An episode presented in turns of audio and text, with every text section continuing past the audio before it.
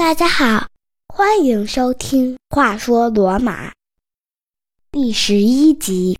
罗马对希腊一比零。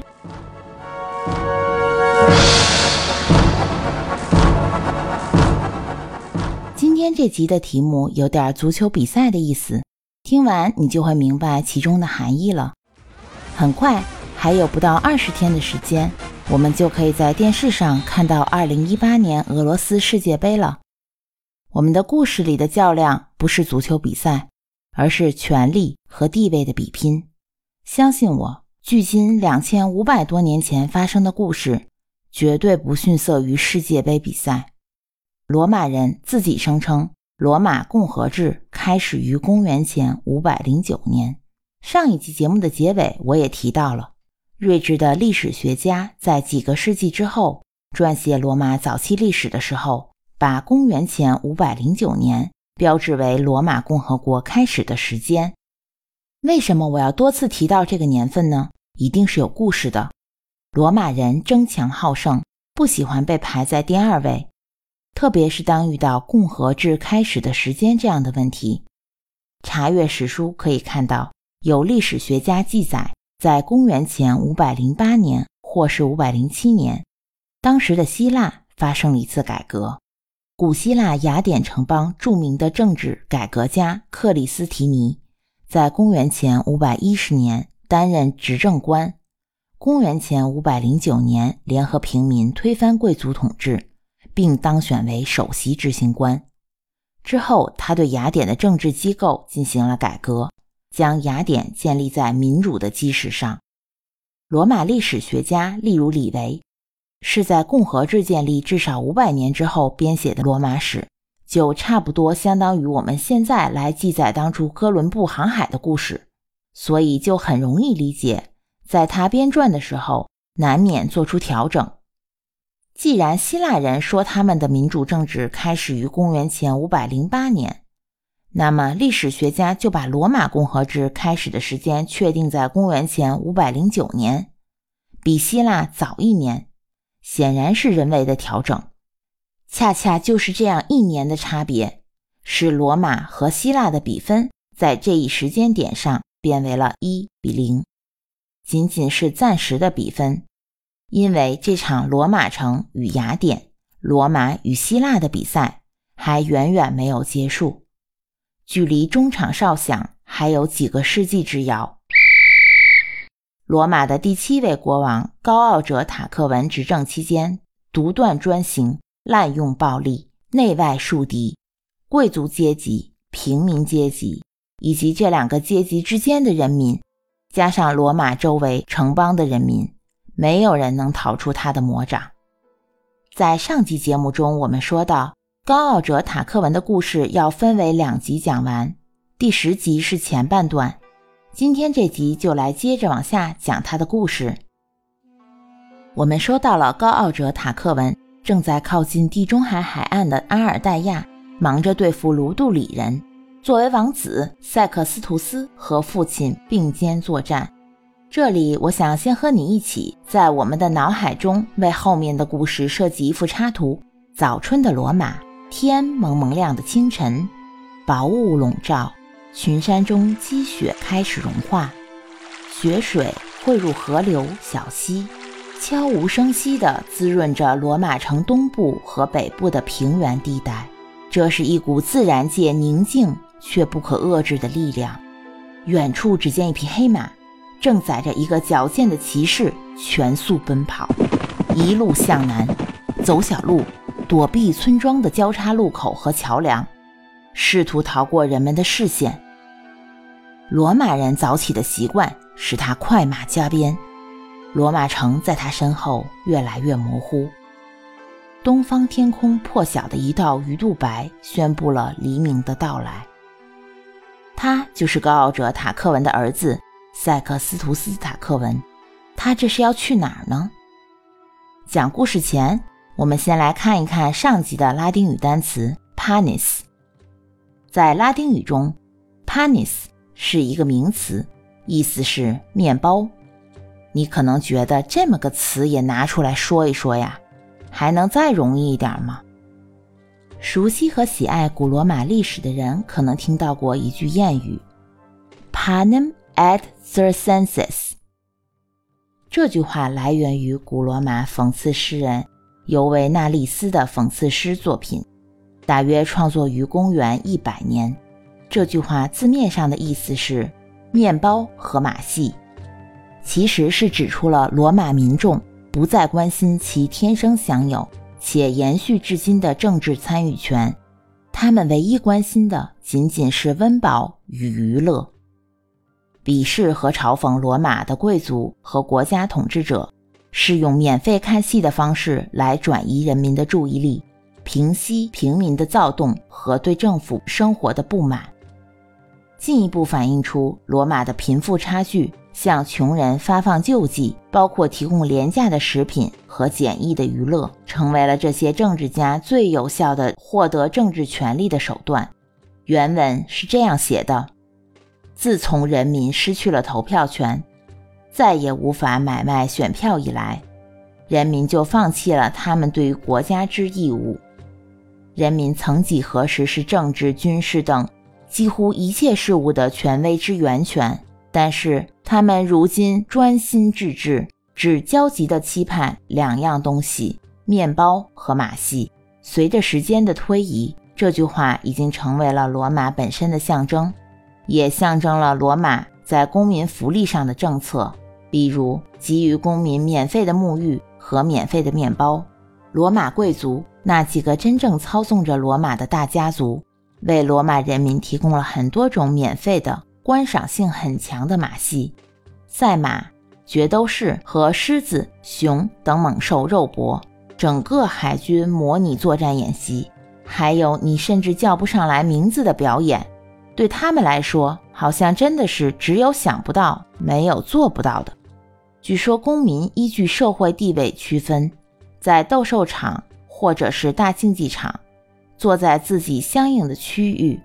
观看任何比赛都不需要门票。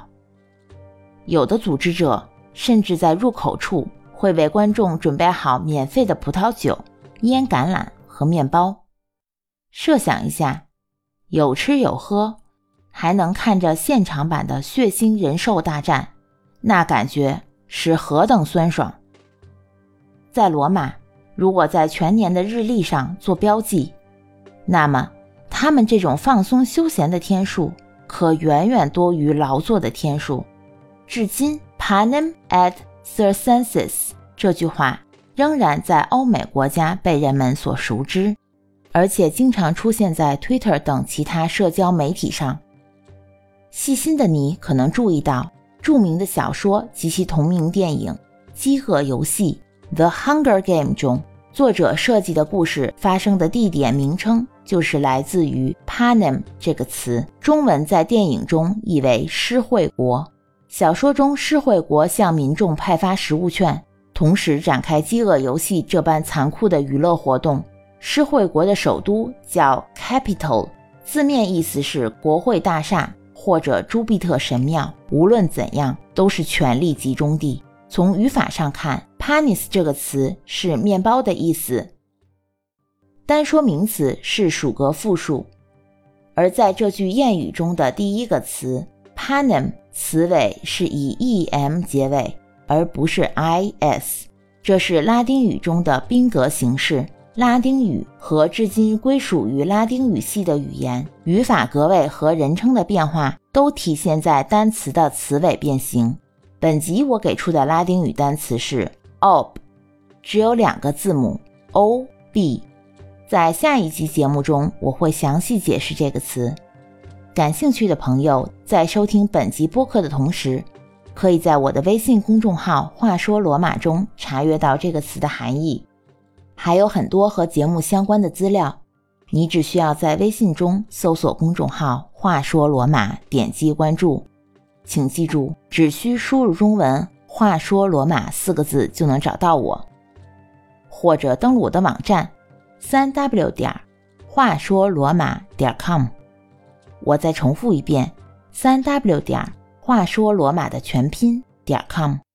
关于拉丁语的这个谚语说了这么一大段，现在接着讲我们的故事。众多历史学家讲述的版本各有不同，这里我选择的是我个人比较认同的和喜欢的一种说法。刚刚讲到塞克斯图斯天还没亮就骑着马匆忙赶路，这是要去哪儿呢？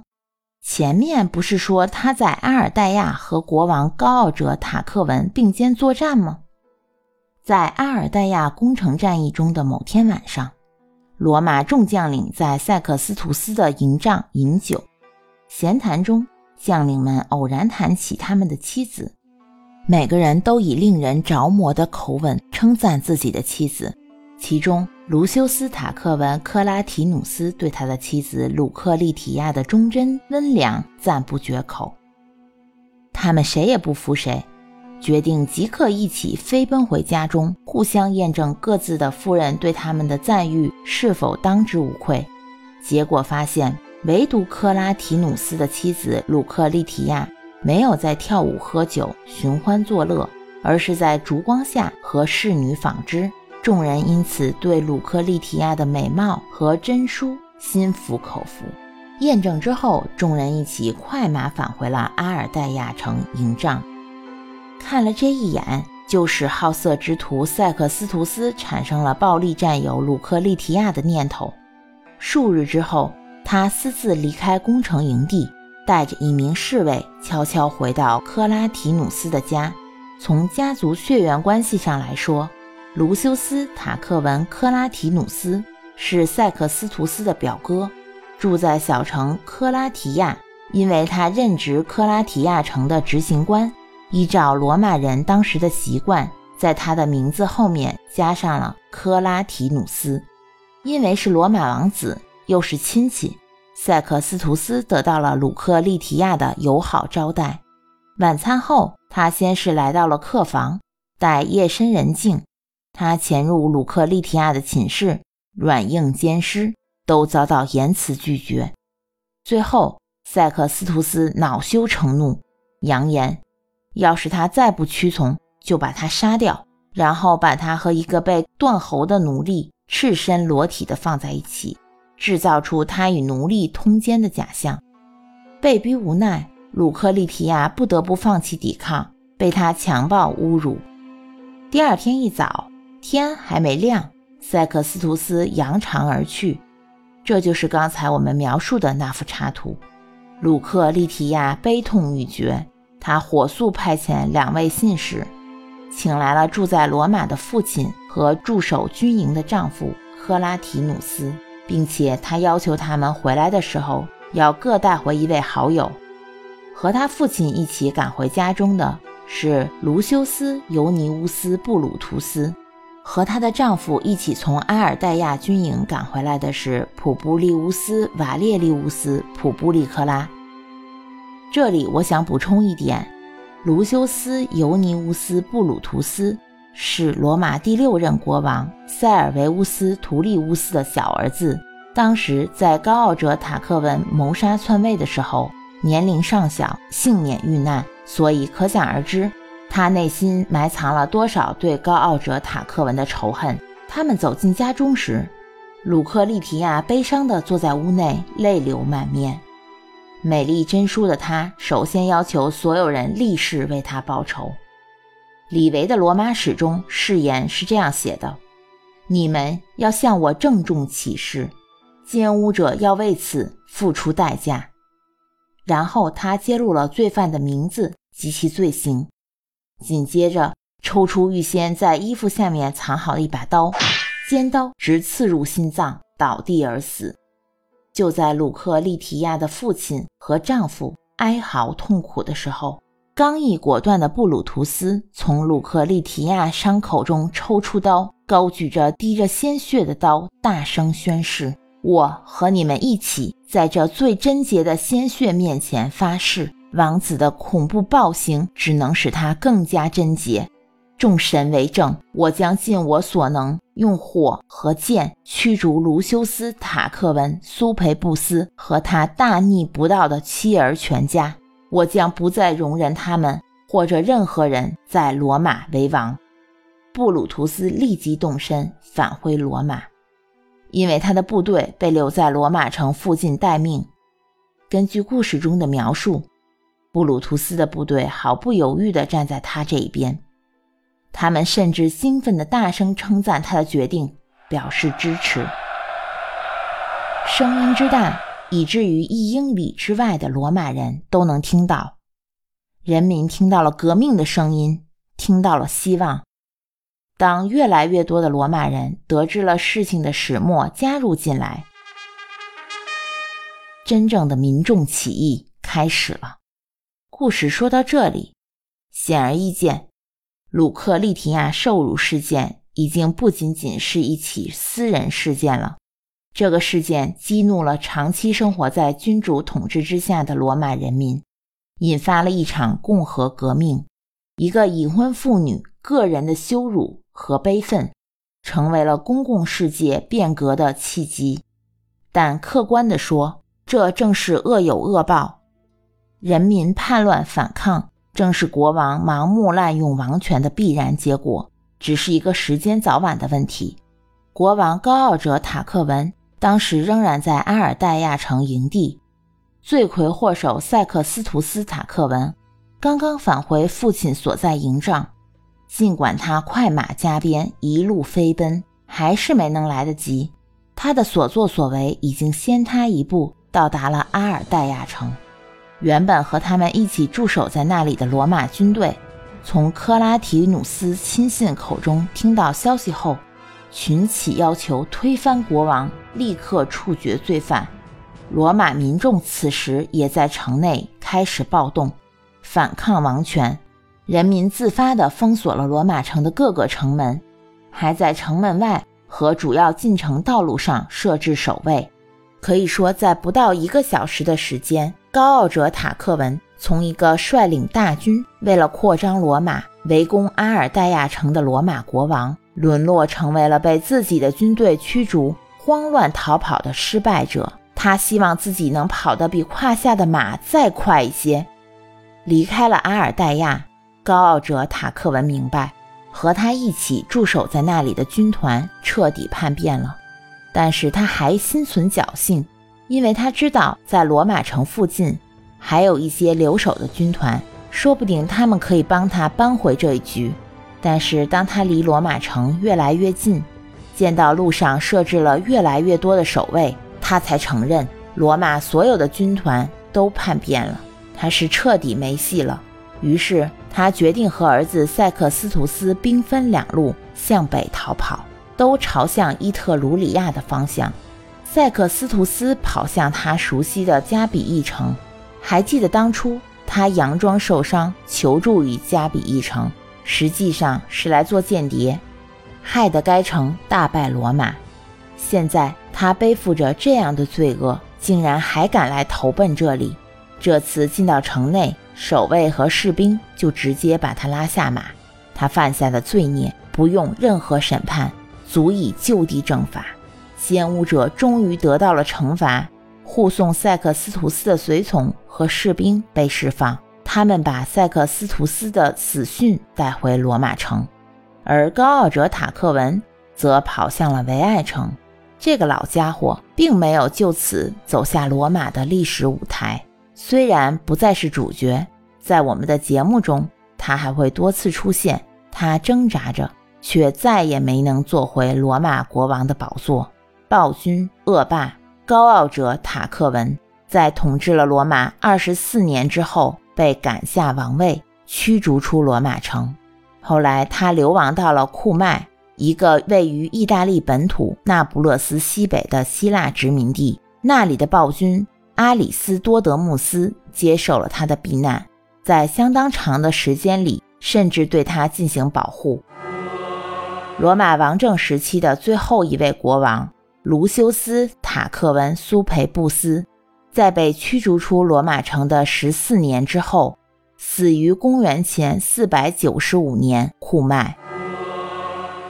说完了这父子俩的下场，我们回来看看在革命胜利后的罗马城。叛乱轻而易举地取得了胜利，此时更重要的是罗马的未来将何去何从。元老院的元老们立刻召开了森图里亚大会，这是一次改写罗马历史的大会，第一次投票仅仅耗时三分钟，投票结果一致通过罗马最新的法律。法律规定，罗马永不再封王，这标志着罗马君主制的结束和共和制的开始。新法律规定，元老们投票选举出来的不再是国王，而是执政官 Roman Consul。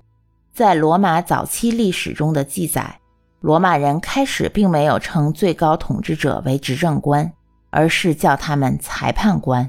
这是一项古罗马政府的头衔，罗马人把执政官称作是国家军队的领导人。但节目中，我们为了把历史时期区分开来，也为了前后文达到统一，所以我们把共和制时期的罗马最高统治者统称为执政官。这次投票选举出的最高统治者的期限只有一年，再也没有人可以像国王一样统治罗马一辈子了。虽然说执政官的最高权力确实和国王如出一辙，但是唯一的也是最大的区别就是年限规定。所以在任期结束的时候，执政官，罗马的最高统治者，必须要放弃所有的权利，再次成为一名普通公民。为了使新制度更加万无一失，法律规定每一年必须选出两名执政官，他们将拥有相同的权利，共同统治罗马。任何一方都具有对另一方裁断的否决权。这个制度听上去很有意思，就是说这两位执政官最好和睦相处，不要互相下绊，否则罗马的任何法律决定甚至军事行动都要面对另一位执政官的否决和争议。就算是他们两个人都想独揽大权，还有执政年限控制着这两个执政官，因为一年之后，两位执政官都将归还权力，再次成为一名普通公民。这些规定基本上保证了没有野心家能够成功地夺取罗马城的方向盘，把罗马再次驶入君主制或者无政府状态的深渊。其实这种最高统治者的共同执政在罗马已经不是第一次发生了，早在开国国王罗慕路斯时期就曾与萨宾王提图斯达成协议，共同执政了大约六年。公元前五百零九年，漫长的罗马君主制落下帷幕，光辉的罗马共和国迎来新生。鲁克利提亚受辱这个悲剧变成了罗马走向世界霸权的一个新起点。新生的罗马共和国在经历了这一场革命，踢出了王权统治，新的制度将会需要相当一段时间成熟起来。这一段时间可能是几年，也可能是几十年。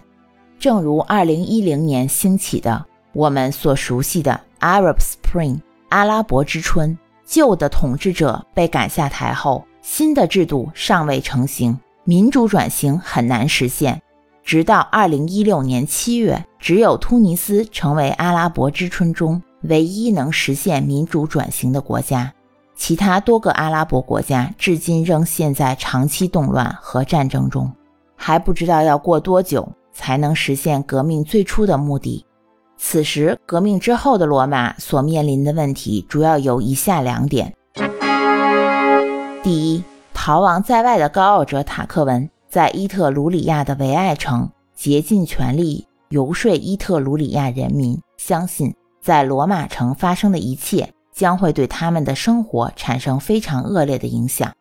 但是，伊特鲁里亚人可能抓住时机凑热闹，也要把他们的国王赶下台。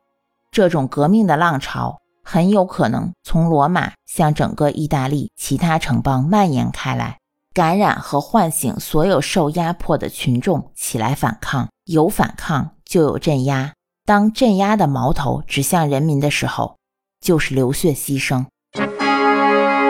第二，罗马周围隐藏着很多机会主义城邦，他们已经被罗马摒弃在外几个世纪了。当他们看到罗马城内新制度建立了，一定正是混乱和虚弱的时候，这也是报复罗马的最好时机。下一集节目中，我们将着重看看元老们会选举哪两个人成为罗马共和国第一任执政官，谁将会接手这个全新体制下的罗马。更精彩的故事，敬请收听下一集，第十二集，罗马共和制第一轮。在我的微信公众号话说罗马中，你会看到这集节目中提到的一些重要的地图和图片，以及引用的史料原文。感谢大家的收听，我们下集话说罗马再见。